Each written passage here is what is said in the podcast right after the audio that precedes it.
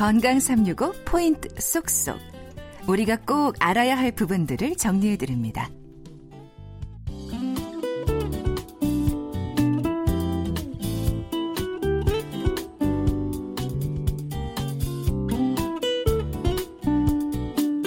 건강 365 박광식의 건강 이야기 유방암을 주제로 말씀 나누고 있습니다. KBS 홈페이지와 유튜브 KBS 콩 그리고 팟캐스트로도 서비스되는 건강 365 포인트 쏙쏙 유방외과 전문의 김성원 원장과 함께합니다.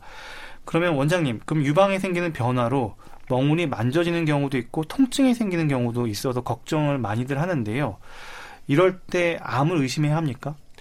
어, 유방통, 유방통증이 병원에 오시게 되는 환자분들의 80%의 원인입니다. 네. 어, 대부분은 이제 우리가 이제 아프다는 표현이 암도 아픈 거잖아요. 네. 아프다는 표현이 기본적으로 통증을 얘기하는 것인데 네. 한국말로는 네.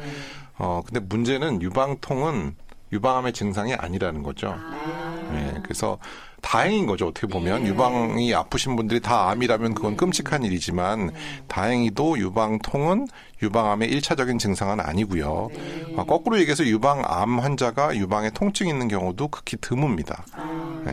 그래서 유방에 통증이 생기는 경우는 아까 말씀드렸던 것처럼 여성 호르몬의 레벨이 오르락 내리락 하면서 가슴이 좀 딱딱해졌다가 부드러워졌다가를 반복하면서 생기는 경우가 대부분이고요. 예. 그렇지 않은 경우에도 폐경이 된 여성들도 가슴에 통증이 있는 경우도 많고 뭐 굉장히 많은 언어로 표현하는데 뭐 우리하다, 찌릿하다, 콕콕 찌른다, 뭐 굉장히 많은 종류의 네. 언어들이 있는데 그 모든 것들은 다 유방암의 증상은 아니고 가장 무서운 건 안 아픈데 만져지는 경우.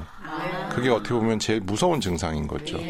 네. 그래서 물론 통증이 있는 경우 1년에 한 번씩 병원에 오시는 건 맞지만 과도한 어떤 불안이나 걱정은 하실 필요 없을 것 같아요. 네. 음. 병원에서요. 그 유방에 혹이 있거나 그래서 갔더니 유방암은 아닌데 수술을 하는 게 좋다. 이런 얘기를 듣는 경우가 있어서 아, 이건 또 다른 병원을 찾아가 봐야 되나 이렇게 많이들 고민하는 분들이 계시던데요.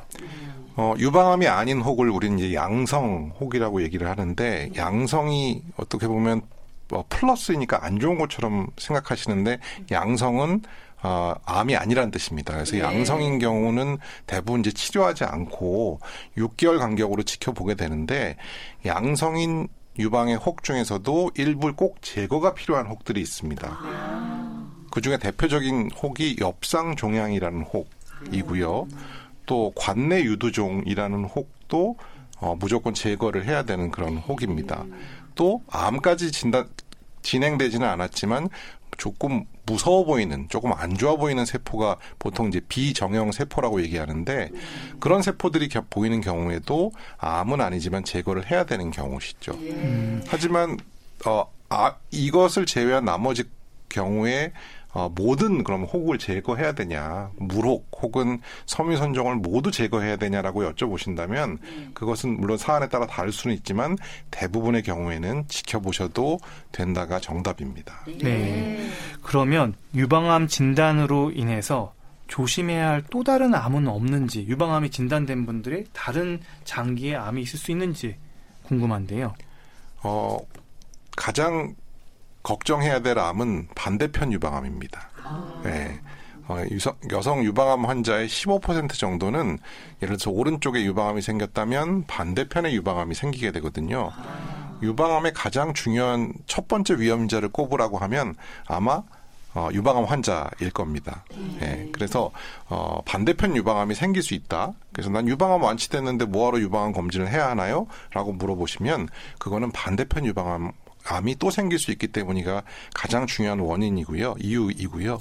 뭐 두 번째 그 나머지 모든 암이 다 발생할 수 있습니다.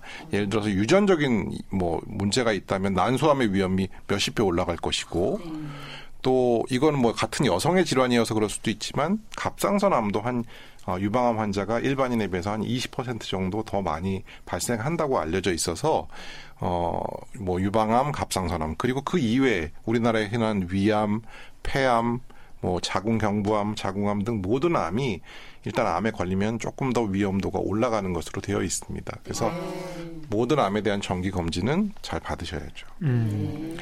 유방암 진단을 받긴 했지만 이 유방 모양을 살리고자 이제 부분 절제술을 선택하는 경우들이 있는데요.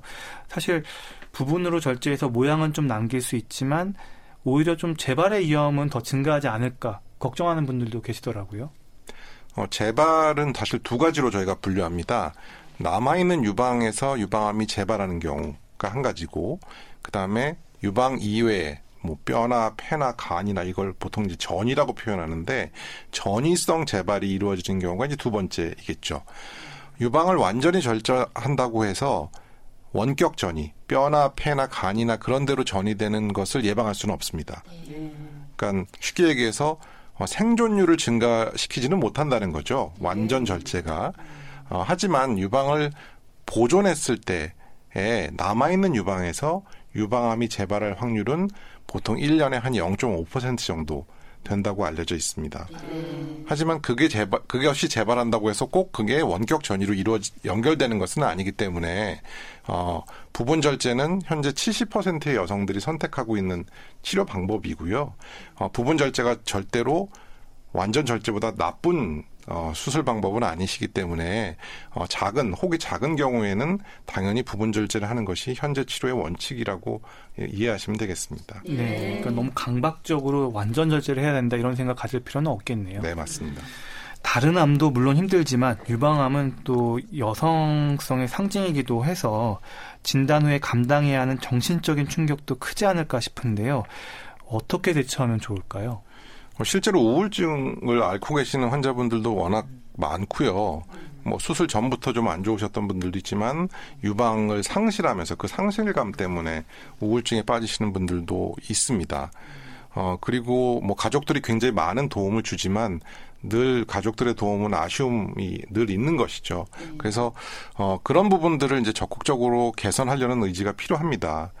그 가장 중요한 이유 중에 하나는 우울증이 있는 여성 혹은 스트레스가 많은 여성이 유방암 재발의 위험도 높은 걸로 되어 있어요. 그래서 어떻게 보면 스트레스를 관리하는 것도 유방암 치료의 일부분이다라는 생각을 가지고 적극적으로 할 필요가 있고요. 그러면 어떻게 스트레스를 떨어뜨릴 것이냐? 조금은 도움이 필요합니다. 뭐 가깝게는 친구의 도움, 가족의 도움, 또 환우의 도움, 또 그것으로 만족스럽지 않을 때에는 의사의 도움까지 전문가의 도움까지 어, 받아서 어, 마음속으로만 어떤 스트레스를 본인이 그건 나의 병이니까 내가 치료해야지라는 생각을 갖는 것보다는 적극적으로 그것을 해결하려고 도움을 요청하는 하는 것이 치료의 시작이라고 볼 수 있을 것 같습니다. 네. 유방암을 수술한 다음에 몸이 계속 붓는다는 말도 듣는데요. 삶의 질과 관련해서 수술 후에 살펴야 하는 부분들이 있지 않을까 싶습니다. 어, 유방암 수술 후에 몸이 붓는 경우는 뭐 크게는 항암 치료가 가장 중요한 원인일 것 같고요. 항암을 하신 분들의 경우에 몸이 붓는 증상을 굉장히 많이 호소하시거든요. 근데 그거는 이제 시간이 지나면서 조금씩은 좋아지실 거고요. 또 타목시펜 이라는 약을 저기 항호르몬제인데 항암제의 한 성분인 거죠. 그렇죠. 먹는 네. 매일같이 하나씩 먹는 약인데 그 약이 조금 우리 몸의 수분을 잡아놓는 그런 역할을 합니다. 아. 그래서 살도 좀 찌고 몸무게도 좀 늘고 얼굴도 좀 부은 것 같은 그런 증상들이 있어서 그런 이제 유방암의 어떤 치료와 연관돼서 몸이 붓는 경우 는 사실 어, 좀 어떻게 하기가 사실 어려운 부분이죠. 음. 하지만 그 이외에도 뭐 여러 가지 다른 원인에 의해서 몸이 붓는 경우도 있기 때문에 예를 들어서 뭐 신장의 질환이라든지 간의 질환이라든지 어, 그런 경우에는 꼭 이제 의사 전문의의 어, 어떤 자문을 꼭 받으셔야 될 것이고요. 어, 삶의 질을 높이는데 어떻게 보면 제일 중요한 거는 스트레스를 떨어뜨리는 일이 아닐까라는 생각을 하고 그런 것들을 개선하기 위한 노력들을 계속 하는 것이 제일 좋다고 생각합니다. 네.